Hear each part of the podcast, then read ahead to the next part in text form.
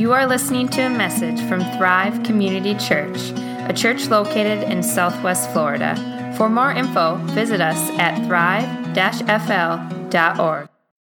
Well, good morning and welcome. Uh, I'm Pastor Mike Duchesne. I'm, uh, I'm uh, actually uh, been worshiping with you guys here for about, what, three, four months since we moved down to sunny Florida from Michigan, and uh, this is pretty cool. Uh, you guys, this is just an incredible, incredible church. The, the, the music, these guys, these guys rock. They really do. Uh, they do, they do. And the fellowship, uh, you know, uh, just a few more hard boiled eggs out there would really help. Uh.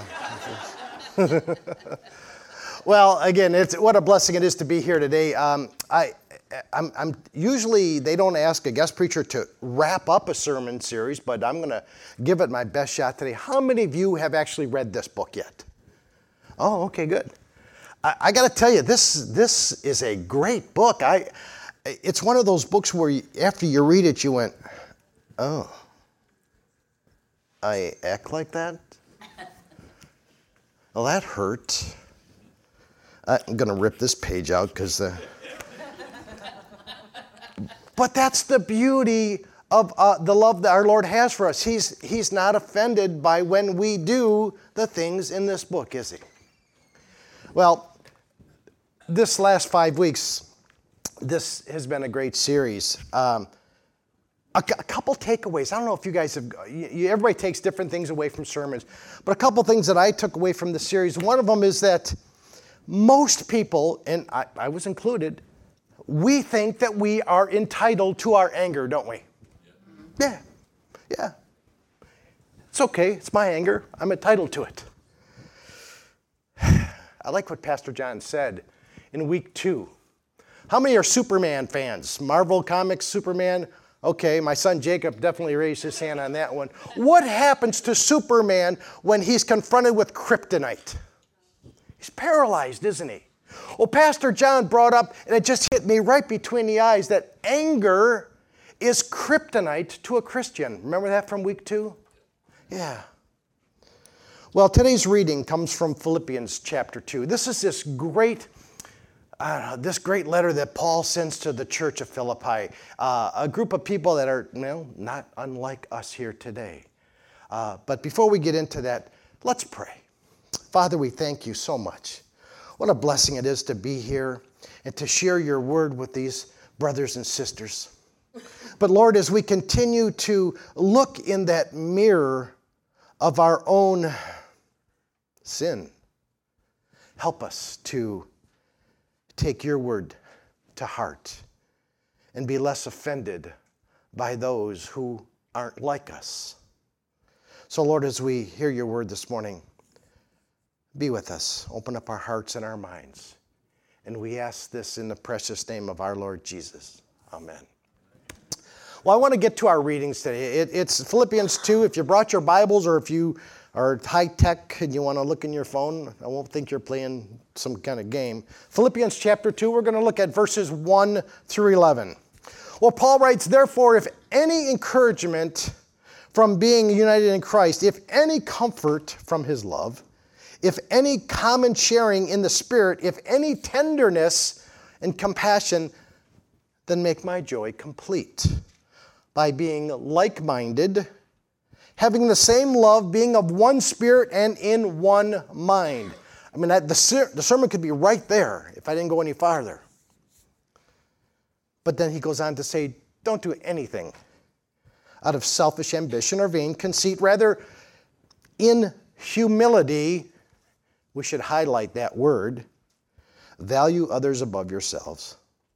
Not looking to your own interests, but to the interests of others in your relationships with one another, have the same mindset of that as Christ Jesus.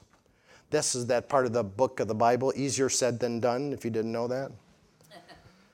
Who, being in very nature God, do not consider equality with God something to be used to his own advantage. Rather, he made himself nothing by taking the very nature of a servant, being made in human likeness and being found in appearance as a man, he humbled himself by becoming obedient to death, even death on a cross.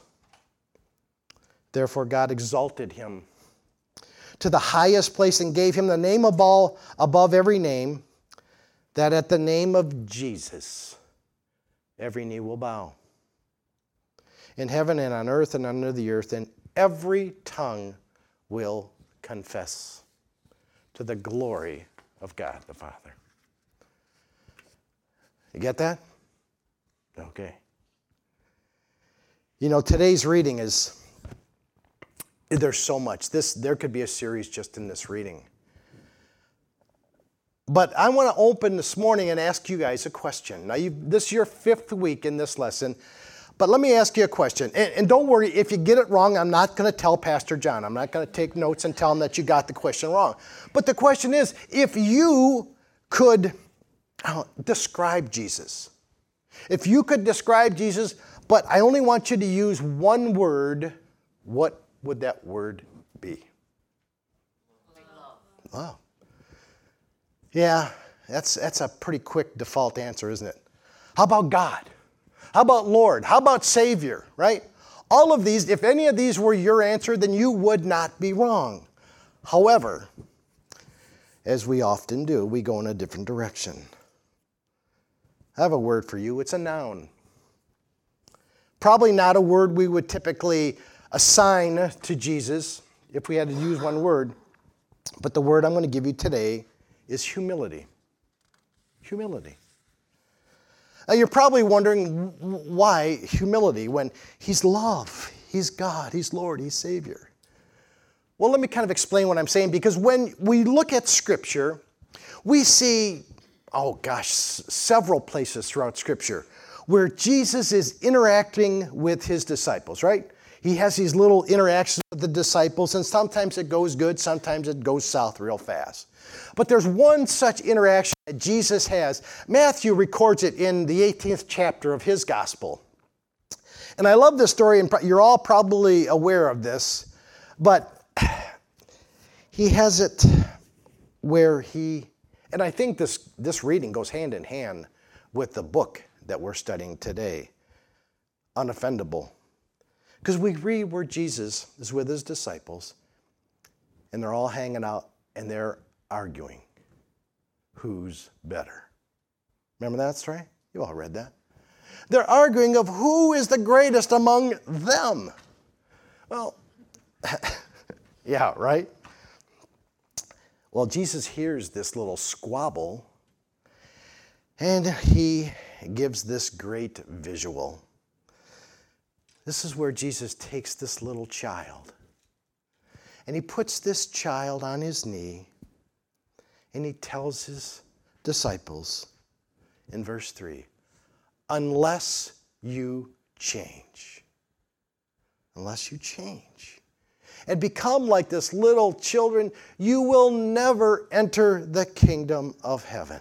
See, Jesus is saying, unless you empty yourselves of all of this pride that you have, all this pride is causing you to act this way. You're, you're, you're worried about who's the best among you? Then Jesus goes on in, in verse 4 of Matthew 18. And he says, Whoever takes on the humility of this little child will be viewed as great in the kingdom of heaven. See, Jesus is basically telling them, and, well, telling us, that it's our pride it's our self centeredness that is leading us to get offended at every turn. Anybody else besides myself like that? That every time I turn around, I'm getting offended by somebody, what they say, how they act, what they do. And that's what this book really just hit me between the eyes with. Because they're not doing it the way I do it. That's not the way we've done it in the past. Well, my family does it different. See, that in the humility of this little child is where we can return to what Luther teaches uh, the true image of God. He, he teaches in the Latin the imago Dei, the image of God. That's how we were created, in the true image of God, that imago Dei. Let me put that in today's church language. We all use this term. We don't typically say, well, let's be the image of God. No, we want to be what? Anybody? Christ like, right? We want to be like Jesus. Now, in our reading today, there's another key point in verse 7. The words that Paul writes to the church in Philippi in the Greek, uh, in verse 7, kenoa, kenoa. It, it, this is a concept in verse 7. It's, it is of great theological importance. And let me show you what I mean in the next slide. Because in verse 7, he writes, He made himself nothing by taking on the very nature of a servant that is being made in human likeness. See, in the original language, what this means, see, it refers to Jesus literally emptying, emptying himself as he approaches his suffering. He has to empty himself. And this is described by Jesus taking on human form. Now, on the surface, a lot of times that just goes, whoo, we just don't even really pay that much attention to that, do we? Oh, Jesus came as man. Okay, cool. Now, let me just kind of turn the tables a little bit. Let me say, eh, imagine yourself that you are asked to, to surrender something, something of great value something that you just cherish with all of your heart. To give that up for something undesirable. What would you say to that? You'd say no, wouldn't you? Come on, we're honest, we're friends. We, John's not here, you can tell me. You'd be offended, wouldn't you? Come on. We would, right, absolutely. Yet Jesus gave up the beauty, the majesty of heaven to come here and to show his love for you and for me. He showed his love for all mankind, as Paul calls it, the suffering ser- servant, or as Pastor John called it a couple weeks ago, the sacrificial lamb. That he came to give his life for us so that we could return to being that imago Dei. We could return to being the true image of God. I don't know about you guys, but I could never in my life ever comprehend the magnitude or the enormity of what Jesus did for us. By stepping out of his throne, I mean, at the right hand of the Father, coming here. I know of no other event in history that could ever compare with this incredible act of selflessness. Because Jesus left the glory of heaven, eternity itself, to step into a time just when we needed a Savior so that he might be with us. be with us. He might be one of us and become our Savior. Paul wrote in his letter to the Romans that God demonstrates for us while we're still sinners, while we're still offended, and while we're still doing what we want to do, while we're still who we are, Jesus died for us. We see Jesus emptied himself of everything, everything except his love for us. But here's a critical point here when you hear stuff like that.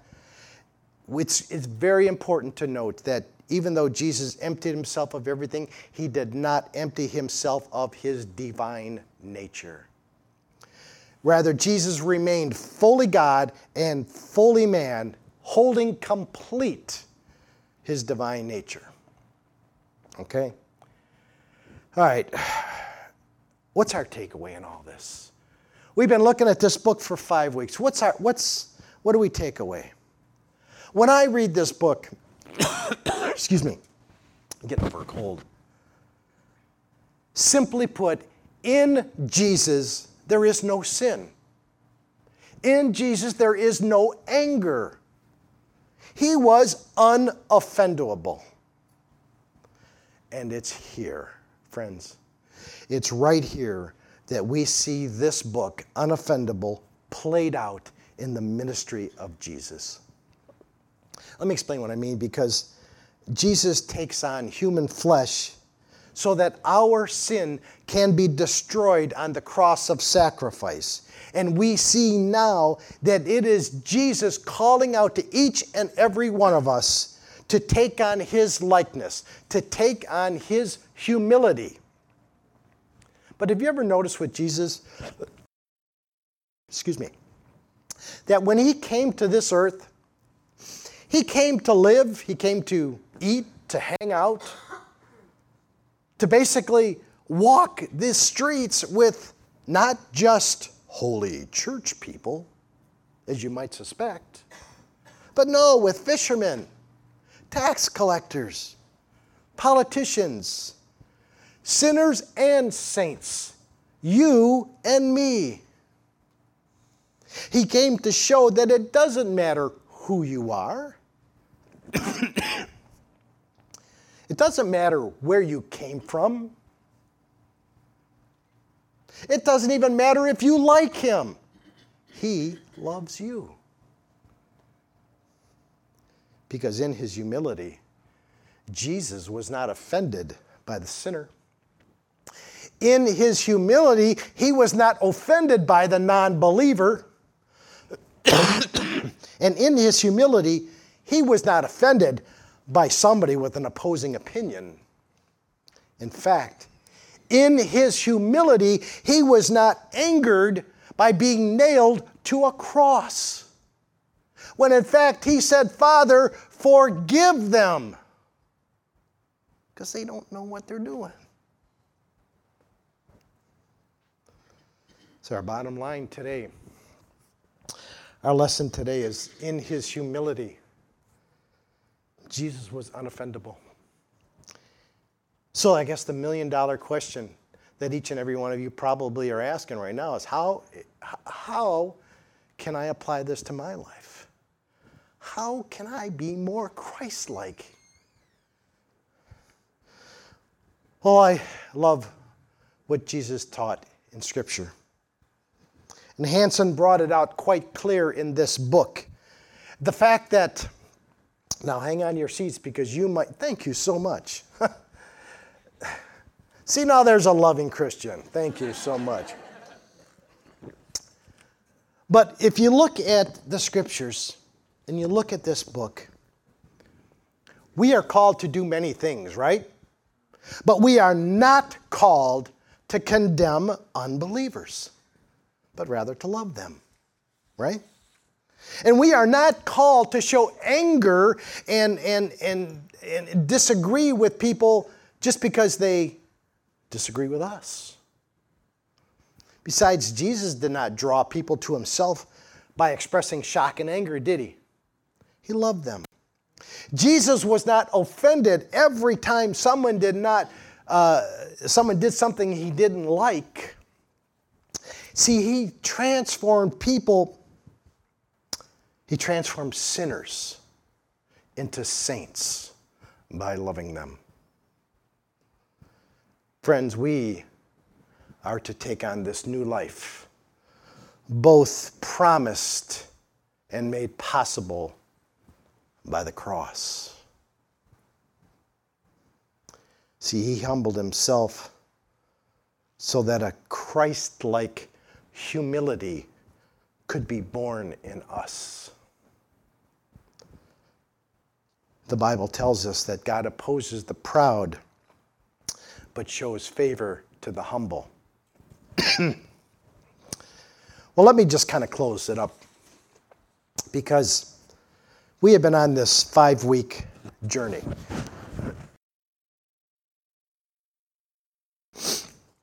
But we have been on this five week journey. We have been studying how to think, how to act, what to say when confronted by things that we disagree with. Today is, I guess, our kind of our final lesson. It's graduation day. Graduation day. Today is a, uh, is a day where we put on our cap and gown of Jesus' humility and go out into the world and just get beat up. Hey, call, call it the way I see it. And, but when we do that, friends, when we do that, people will see Jesus living in and through us by our attitude, by our actions, and the way we demonstrate this, this Christ like humility. Yet, let's not do this for ourselves. Let us do this for the glory and the honor of the one who gave himself for us, Christ Jesus our Lord.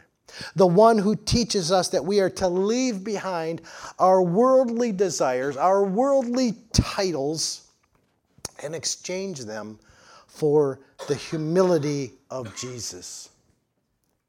And we are to become each other's servant. I see that displayed so much here. I cannot tell you. But I want to leave you with one final thought. Because quite often, when you think about being humble, when you think about taking the, the, the second role instead of the first, when you think about driving the lesser car, or giving the seat up for, or opening the door for humility, is not thinking less of yourself. Humility is just thinking of yourself less. Let's pray. Father, we are so thankful. We are so thankful that as we gather together today, you have given us this wonderful book to help us understand what you say to us through the Holy Scriptures. There is nothing that could ever replace the Holy Scriptures. But sometimes in our sinful state, we need to be told straight on that we are sinners and we need a Savior. So, gracious Lord, I thank you. I thank you for the humility of Jesus. And I thank you for this time today as we can come together as the body of Christ, giving praise and honor to the one who came for us. And we pray in Jesus' name. Amen.